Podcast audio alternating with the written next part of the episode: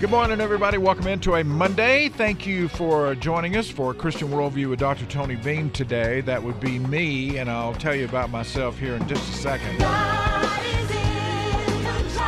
This is Tony Beam, Director of Church and Community Engagement for the Tim Brashier campus of North Greenville University, where Christ makes the difference and where we are equipping transformational leaders for the church and for society. I serve as the Director of Public Policy for the South Carolina Baptist Convention, and I'm the interim pastor at Five Forks Baptist Church over in Simpsonville. 10:30 every Sunday morning. You're welcome to come and join us if you do not have a church home. All right. Um, great weekend down in Charleston. Saturday was Vision 24, which was put on by Palmetto Family. Of course, I'm the chairman of the board of Palmetto Family, and the team down there did an incredible job. Uh, we had some amazing speakers. We had John Kennedy, uh, Senator John Kennedy, Senator Marsha Blackburn.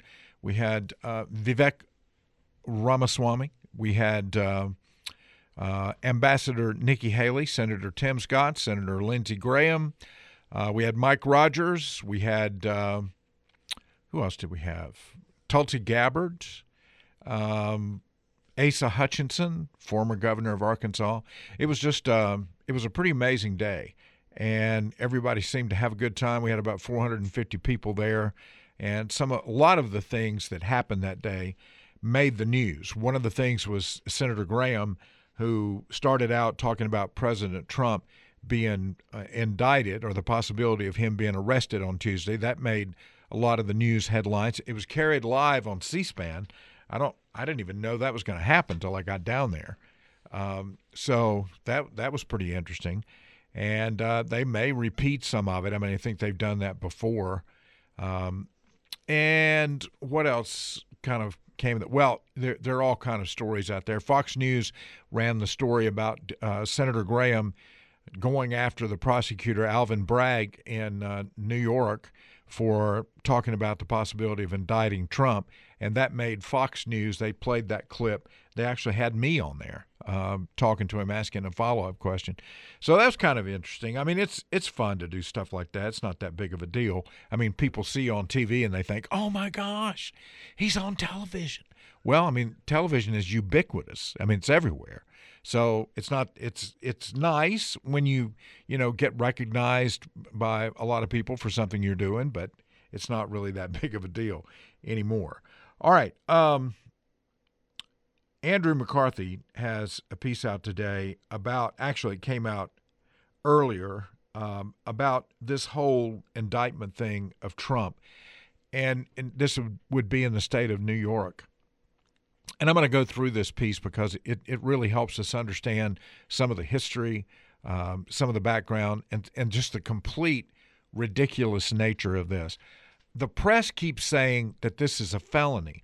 Well, let me just say it's not yet a felony. The thing that Trump is likely to be indicted for, if he's going to be indicted, to make it a, a, a felony, he's he they're going to have to say that it wasn't just simply improper business practice, which is a misdemeanor, uh, an improper use of business funds. They're going to have to figure out a way to elevate it to a felony, and it would be a C felony, that is a low level felony, even if they're able to do it, to say that it was used to cover up something that was happening in a campaign. And that would that would elevate it to a C felony. But right now it's just it, it's a misdemeanor. I mean, it, it's 10 laps around the courthouse if you get convicted. It's actually more than that, but you get the point. I mean, it's the the penalty, the the all of this, the money being spent for what amounts to, unless they can figure out a way to elevate elevate it, a misdemeanor. But here's here's where McCarthy begins. Progressive prosecutor Alvin Bragg's impending criminal prosecution of Donald Trump is a disgrace as a matter of due process and good governance. Uh, that's absolutely true. Obviously, Trump does not merit immunity from prosecution just because he's a former president, a current presidential candidate, and an influential political figure with a devoted base of millions. Yet, no former president and substantial candidate should be the target of a criminal prosecution, especially by the opposition party, unless the matter is truly serious, unless it would be treated as felony conduct if it were committed by anyone. And that's not the case with this charge. Alvin Bragg, to get a little bit of knowledge about who he is, he has to be elected as the prosecutor, as the not attorney general, but as the Manhattan uh, district attorney. You have to run for that office. You have to get elected. And Alvin Bragg is a progressive. The office of Manhattan DA is absolutely a political office. I mean, you have to you've got to be a political animal. You've you've got to be willing to grant favors. You've got to be willing to do backdoor deals um, or backroom deals. You you have to be able, willing to do all those things if you have a chance of getting elected. So, you know, it it this is something that Bragg is doing in order to enhance his resume, to keep him in office, because he has been vilified by progressives because he refused to bring an indictment against Trump's business. And, and it's very simple the reason he didn't do it. There's not enough evidence to present in court. He would have been laughed out of court.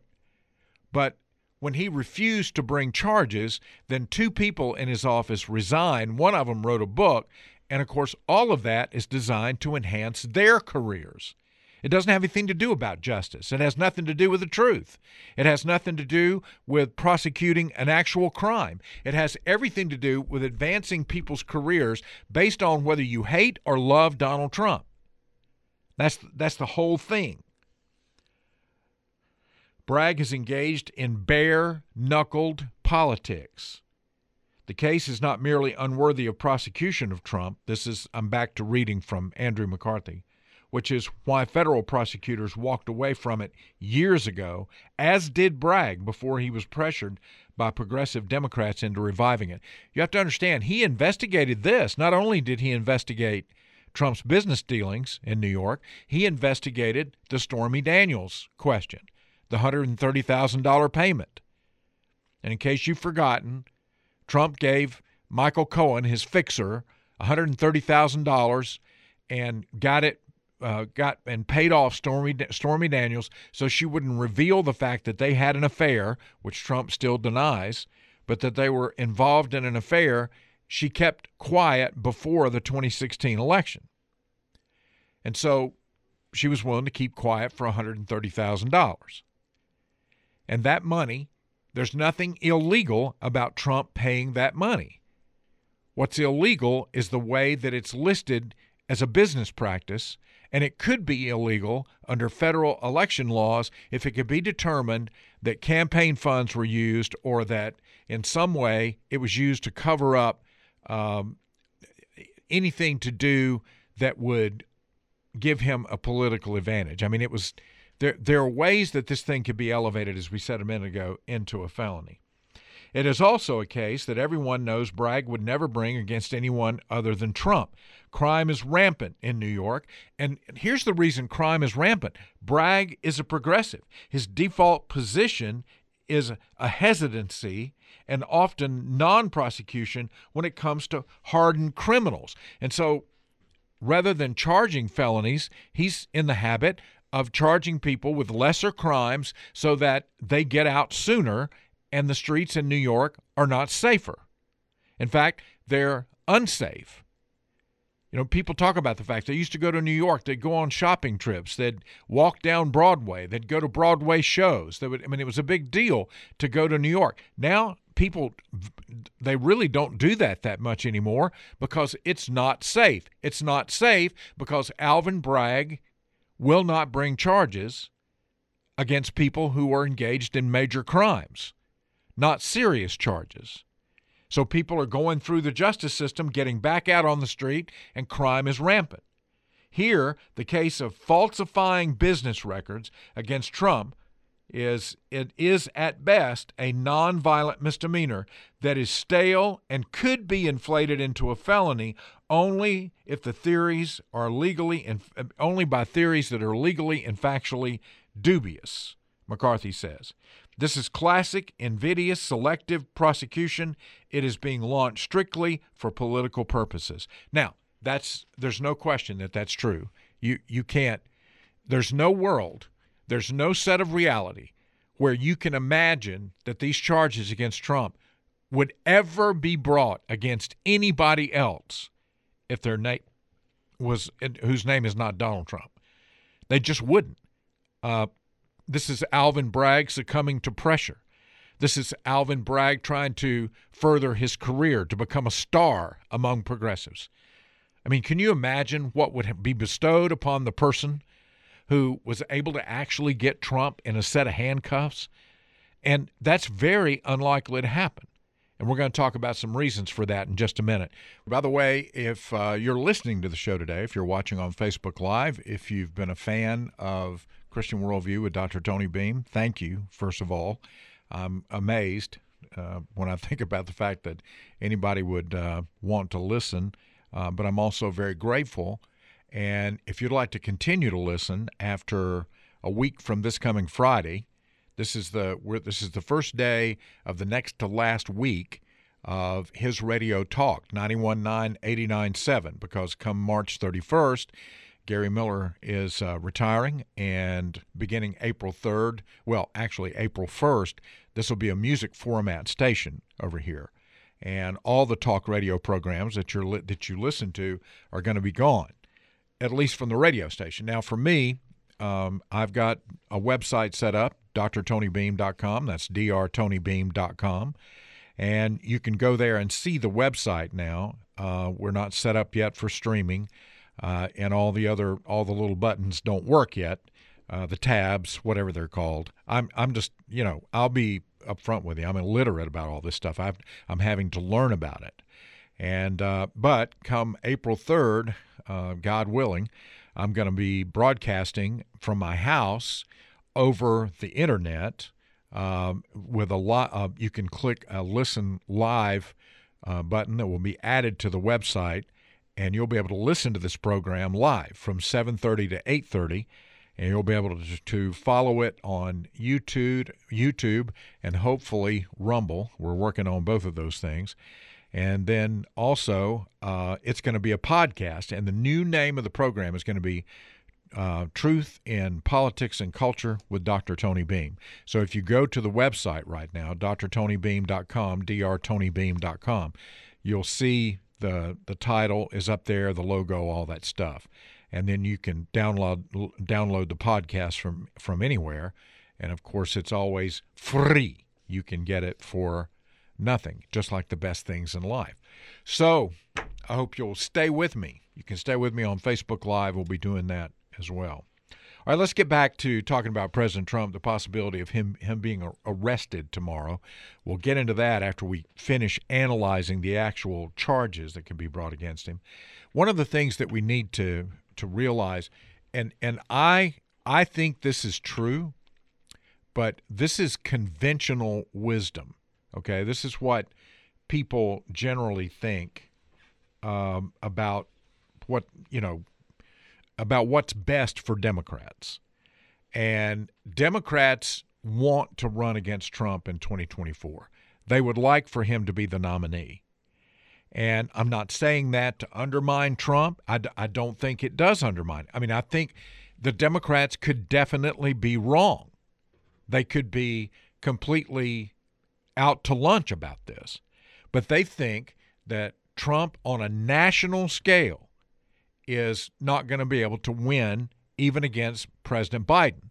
They think he's the best person. They don't want to run against DeSantis. They don't really want to run against anybody else that would get into the Republican field. They want to run against Donald Trump because they believe that his negatives are high enough that they can win the presidential election and maybe take back Congress, uh, keep the Senate, expand their lead there, and take back the House.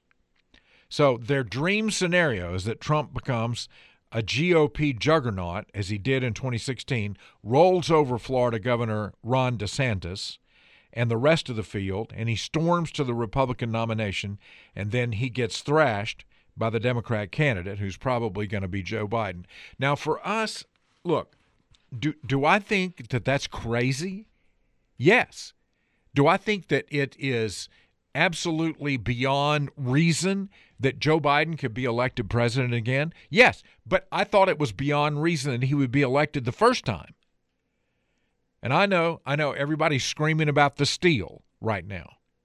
But let's can we please lay that aside for a minute here? Because we're talking about 2024. You can go back and relitigate 2020 all you want, it's not going anywhere. I mean, we, we, we're not going to change the outcome. For so long, I had people sending me stuff. Trump will be Trump will be instated as president by March. He'll be president by August. He'll be president by November. Well, he's not president, and that's not going to happen unless he gets elected. And so, you know, it it blows my mind that that happened. I'm I'm with you on that. I can't believe that Joe Biden is sitting in the White House and that he's doing the horrible job that he's doing. It it is a it is a disastrous presidency by any measure. The decisions that are being made for him are taking the country down a rabbit hole. And this is, you know, I, I think this is verifiable. People who talk about what a great president Joe Biden is, they're delusional. I mean, all you have to do is look at what's happening. You can look at the banking crisis created by the Biden administration. The Biden administration created the inflation problem that we have. The Biden administration addressed the inflation problem by jacking up interest rates a half a point at a time, unprecedented and it forced a lot of these banks into the crisis that they're in because they had invested in government bonds that were paying at 2%. Bonds are up to 5%, 4%, 5%, and nobody wants a 2% bond. The banks can't sell off their bonds to generate capital. Confidence in the banks uh, begins to wane. People go, want to pull their money out. The banks can't generate the cash. You've got banking failures. There's a story out there today that it's possible that before this thing's over, we could see 200 banks either fail or be in real danger of failing. And all of this has been generated, created by the Biden administration. They create a problem, it becomes a, a, a, historic problem. Inflation gets higher than it's ever been. And then to fix the problem, they destroy the financial system. And the money keeps getting spent. And the deficit or the debt keeps getting higher. 31 trillion. Do you know they're in the street in France today protesting because uh, it, it, it is a harbinger of things to come. If you look at France, if you look what's happening to Macron and his government, you know, part of the problem in France is that their their government, their system of government, allows the president wide latitude. If, if he doesn't like the fact that the uh, governing body in France that represents the people hasn't taken action, he can just unilaterally act under the French, French Constitution. And that's what he's done. He's basically rearranging the pension plan, which would, in, in this country, would say Social Security. He's taken the initiative to rearrange the pension plan in France, causing people to have to wait till they're 64 to retire instead of 62, and making some other adjustments. And people are going nuts. They're in the streets. They're trying to overthrow the Macron government. And do you know why? Because the French budget, uh, I mean, the French economy, France has a $3 trillion deficit. Oh my gosh. $3 trillion. It was. Do, do you realize if we had a $3 trillion deficit, we'd be dancing in the streets? And but because we've got a $31 trillion deficit. And what you're seeing happen in France is going to happen here in the United States when Social Security finally has to be touched because we, we, we've bankrupted everything. We don't have any money to pull from anymore. And we've got people living on fixed incomes and they don't have those incomes. You're going to have the same thing. Just watch what's happening in France and just imagine It's not going to be very long. Most estimates say Social Security won't be able to, to back up their checks by about 2030, 2035, or 34 at the, the latest. And then you're going to see this kind of stuff happening over here. This is all terrible governance.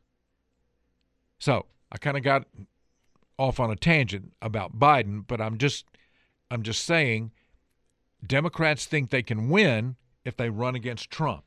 Right or wrong, that's what they think. They think January 6th um, and and the way that Trump acted, the way that he's responded to um, a lot of things that have, have been sent his way with arrogance, yes, that inspires the base. It makes people who are, are absolute um, everything about Trump supporters, it really fires them up. It makes them happy. But what about that? The question is not how much the Trump base can be inspired. The question is can the Trump base be expanded enough to win an election for president of the United States. And a lot of people think that it can't be. Now, I'm not going to sit here and tell you that it can't because he's already demonstrated once that it can. But he's also demonstrated once that he can't because he can't campaign in a way that draws people. You have to get elected. You've got to get people that don't pay attention all the time to get out and vote for you. And Trump has demonstrated that he just can't do that, or at least he hasn't done it. Today at uh, National Review, Andrew McCarthy says indicting Donald Trump on a nonsense case in a blatantly partisan exercise of raw power against the Democrats' arch nemesis is good politics for Alvin Bragg. It's hard to think of anything that will more rile up Trump's base and anger other Republicans who, regardless of their distaste for Trump, will find the maneuver despicable. Such an indictment materially increases the chance that Republicans will nominate Trump exactly the outcome that the Democrats and the media crave. Now, the Democrats and the media could be wrong about this in terms of whether Trump gets the nomination, whether or not he has the chance to win or not. That that I think that remains to be seen. What the evidence that we have that would be contrary to that is the loss in 2020 and then in 20 as as we got into the midterms we saw that the major candidates that were in close races that Trump endorsed lost. So that's there's there's not a ringing endorsement here to the fact that Trump could get reelected. But then on the other hand, we saw all these candidates that Trump endorsed win, which was a vast majority of the ones he endorsed. Now, we've pointed out that the ones that he endorsed that won were likely going to win anyway. The ones where his endorsement actually mattered, those candidates lost, with the exception of J.D. Vance in Ohio and we can argue as to whether J.D. Vance would have won anyway. The argument's been made that he would have won by a bigger margin without Trump's endorsement. But but regardless, the the big name candidates that Trump got behind, Herschel Walker, Kari Lake, um, Dr. Oz, all of them lost, and uh, several of the governor's races were lost as well. So the the question is is there anything that can drive a wedge between between President Trump and his base or even Republicans right now that are outraged like me? I mean, this is this is the kind of thing that will drive a lot of people to want to support Trump. And that's what the Democrats don't seem to well, maybe they do understand it because if they want to run against him, maybe they think this is this is good. It's a twofer. You get to indict Trump, you get to uh, finally have charges brought against him, and at the same time, the people who are the are his ardent supporters plus a lot of others in the Republican Party that maybe would be supporting somebody else get behind Trump because they can see how absolutely ridiculous these charges are. So, what about the other indictments? Now, this is this is an interesting thought because there's going to be if if Trump is indicted, there are going to be other indictments to come that are more serious than this nonsense with Alvin Bragg.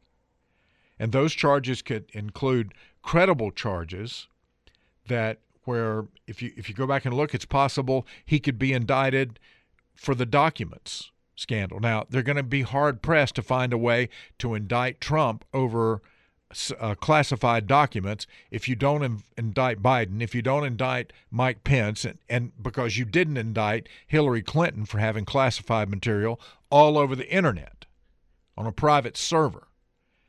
So this is this is the problem that they have with that. Down in Georgia, there's a possibility of election interfering with an election in Georgia. That would be a much more serious crime. They're working on getting to an indictment level on that.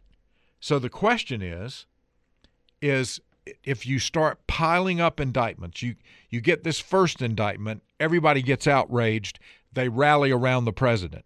Then the president gets indicted for a more serious crime related to the classified documents that were at Mar-a-Lago.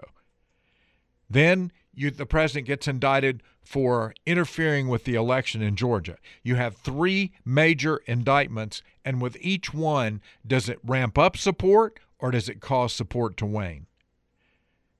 Andrew McCarthy says he believes that the more charges come against Trump, then Republicans begin to worry that he's unelectable. They begin to think, well, this the weight of this, the collective weight of it is just too much. But you know, I I just don't think so. I mean, I I disagree. I think the more charges, I would like to say that people would begin to turn away because I, have made it clear that I think we need someone other than Donald Trump to run for president this time to get the nomination to represent the, the Republican Party. But if he becomes the nominee, I'll end up supporting him. But I think it would be better to have somebody else. But if he's if he's indicted for all these things, I think every indictment brings a new wave of support. I just don't think people are going to abandon him. I think it's going to make people people are going to see just like the Russia Russia hoax that turned into nothing because it was a hoax from the beginning and just like the impeachment charges that were brought against Trump that went nowhere, he was impeached twice as president, and never once did he get close to being removed from office.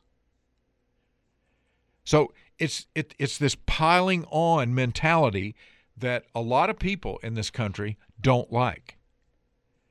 I mean, it, it, it seems to me that the best thing would be to leave all this stuff alone and let the election play out let it be a contest between DeSantis and Trump, or between Haley and Trump, or Tim Scott and Trump. Tim Scott's not in the race yet, but he's probably going to get in. By the way, Asa Hutchinson announced that he's going to let everybody know in April whether he's running or not. And I, I am not going to speculate. I mean, he he's acting like somebody who's running, so that would indicate more that he probably will get in the race. Um, Vivek Ramaswamy doesn't even have 1%. I mean, people don't know who he is. And it's it's very hard to go from obscurity. It's not all that hard to go from a platform where everybody knows who you are and then you become a politician like Trump did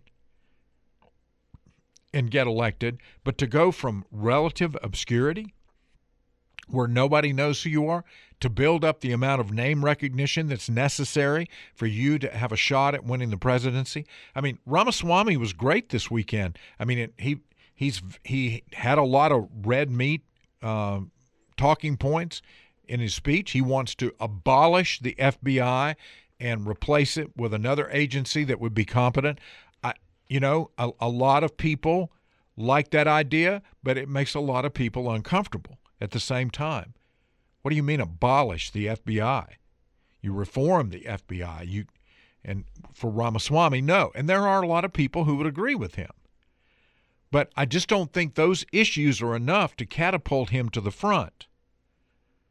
So who is it going to be if it isn't Trump? Is it going to be DeSantis? Most people think DeSantis gets in the race. It becomes automatically a race between DeSantis and Trump. You've got polls that show DeSantis with a slight lead. You've got polls that show Trump with a with a lead over DeSantis. Usually, those polls show a substantial lead at the moment. And so, this i mean that's just that's just where we are. And all of this with these indictments and the possibility of indictment all of this is playing into what's going to happen for 2024 primarily for the republican and democrat race for the white house but also for control of congress. And that's going to be critical can you imagine? Just just imagine the nightmare scenario with me for just a second Biden gets reelected president, his handlers, whoever's running the show, whoever's pulling the strings, they get another four years to devastate the country. And this time, it's with a Senate and a House that has majorities of Democrat um, support. So you've got Democrats moving to a much stronger majority in the Senate and a stronger majority in the House. I mean, that I don't know that we can recover from that, folks. I don't want to be doom and gloom and I mean, America has been so resilient in the past, but there's only so much bad governance that any country can endure without going into decline. And the United States is already in decline because of the leadership that we've seen from Biden. So, what would four years plus Congress look like? I mean, it would be, it truly would be a disaster. All right. Uh, I wonder if anybody remembers what happened 20 years ago today. Um, it was the beginning of the Iraq War. And we're going to talk about that a little bit in the second hour. We're going to talk about what the ramifications of the Iraq, Iraq War were and are for us today even 20 years later. And we'll see what the state of the country of Iraq is. Is it better? Is it worse? Is it are there any freedoms for the people that they didn't have? We'll get into some of that. All right. Um, is Trump going to be indicted tomorrow? Well, President Trump put that out, and it appears that it's based on news stories. In other words, the people around him are reading the news stories. There, Michael Cohen testified last Monday and Wednesday before the grand jury.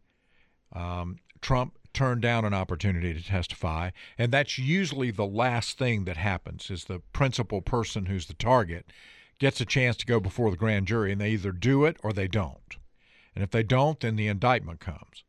And so that's where the speculation has been that it and and I guess Trump just picked Tuesday um, you know, we it doesn't appear that there's been coordination yet between the Secret Service and the New York Police Department. You, you have to understand, because of the number of political candidates that go through New York, the Secret Service and the new, the NYPD have close a close working relationship.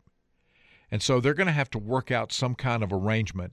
Don't expect to see Trump handcuffed at Mar-a-Lago.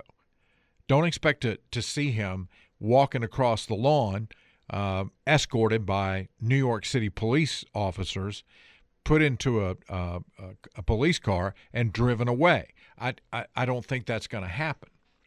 They're going to work out some kind of arrangement where Trump is probably going to be allowed uh, to come in to an undisclosed location.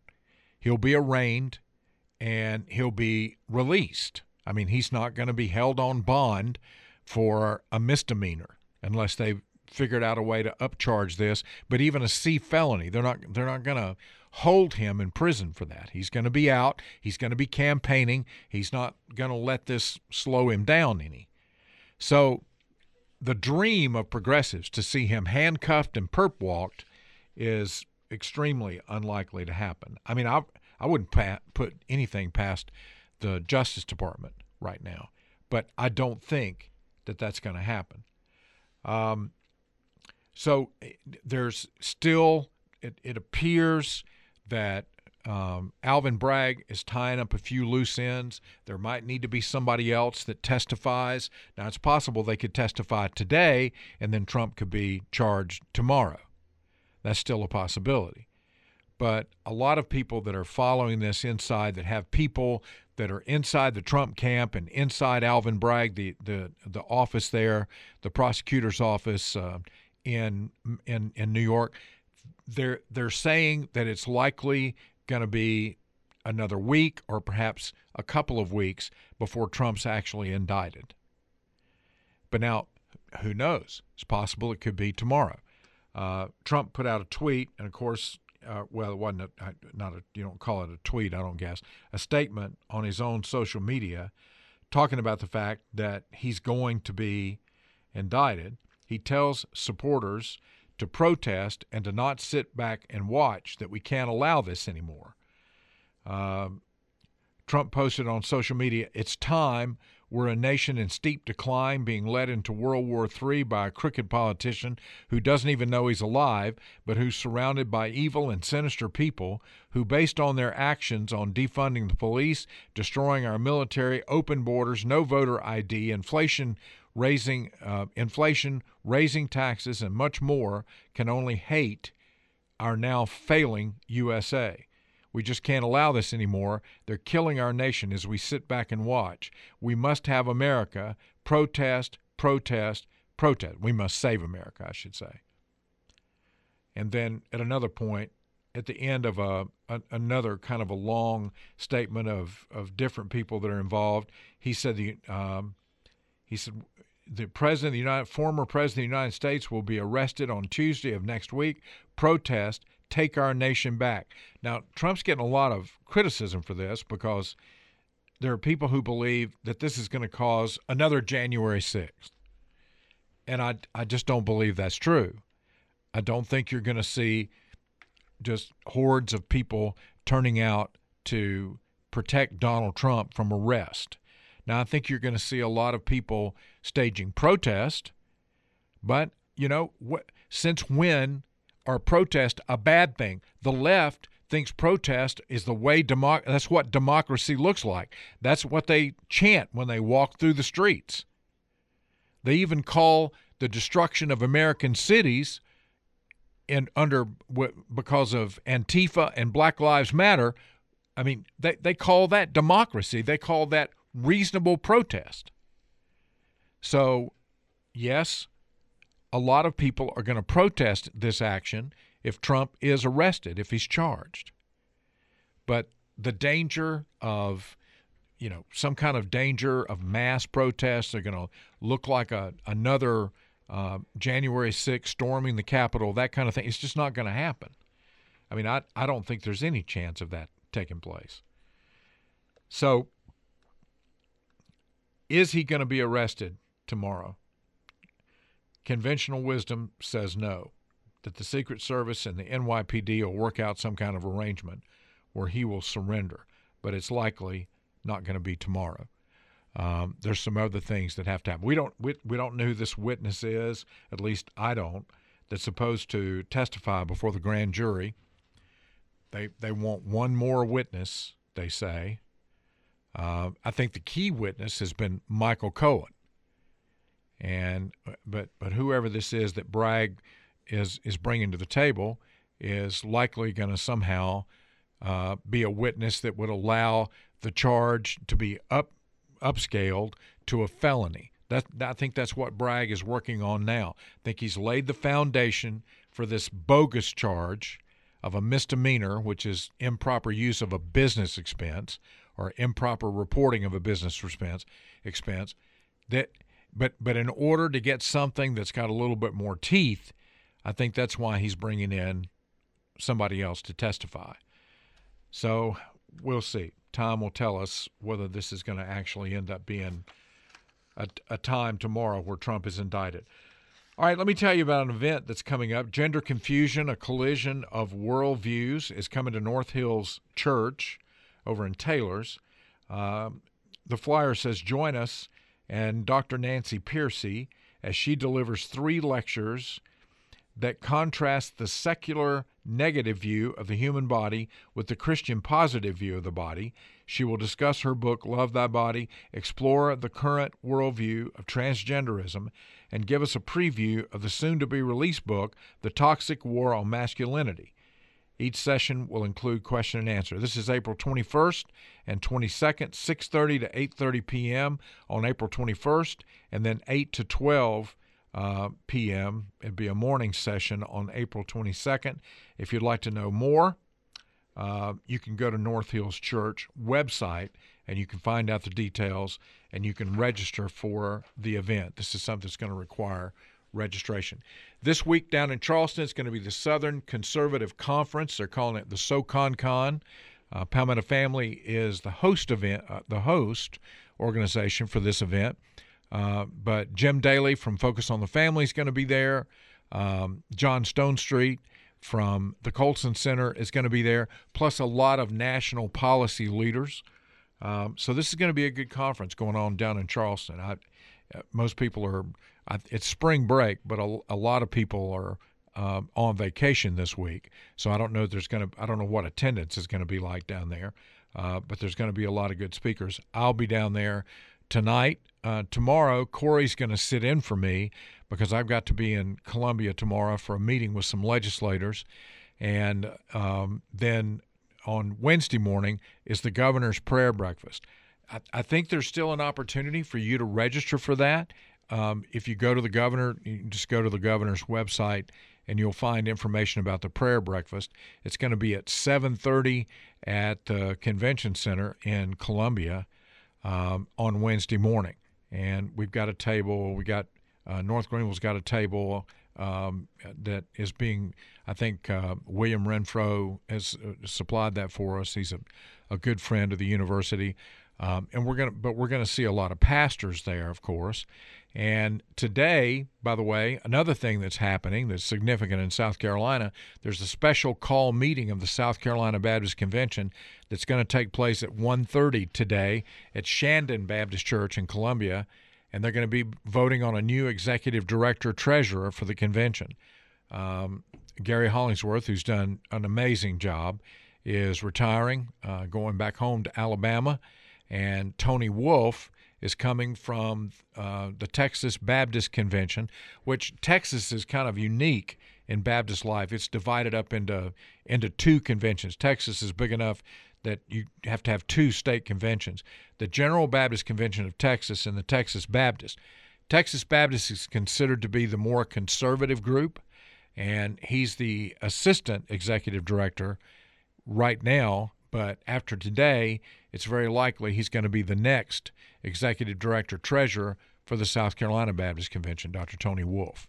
It'd be good to welcome him to South Carolina, and I'm looking forward to working with him um, as we continue to have an impact, try to have an impact down at the State House and to let Baptist pastors and leaders know what's going on at the State House with regular reports. All right, that's all the time we've got for the first hour. We're going to head up to news here and we'll take a quick break. We're going to come back and we're going to talk about 20 years ago, the Iraq War started. Well, did we learn anything? Uh, what's going on in Iraq now? What is the what kind of ramifications do we have in our world today because of what happened 20 years ago today? Stay with us and we'll talk about it.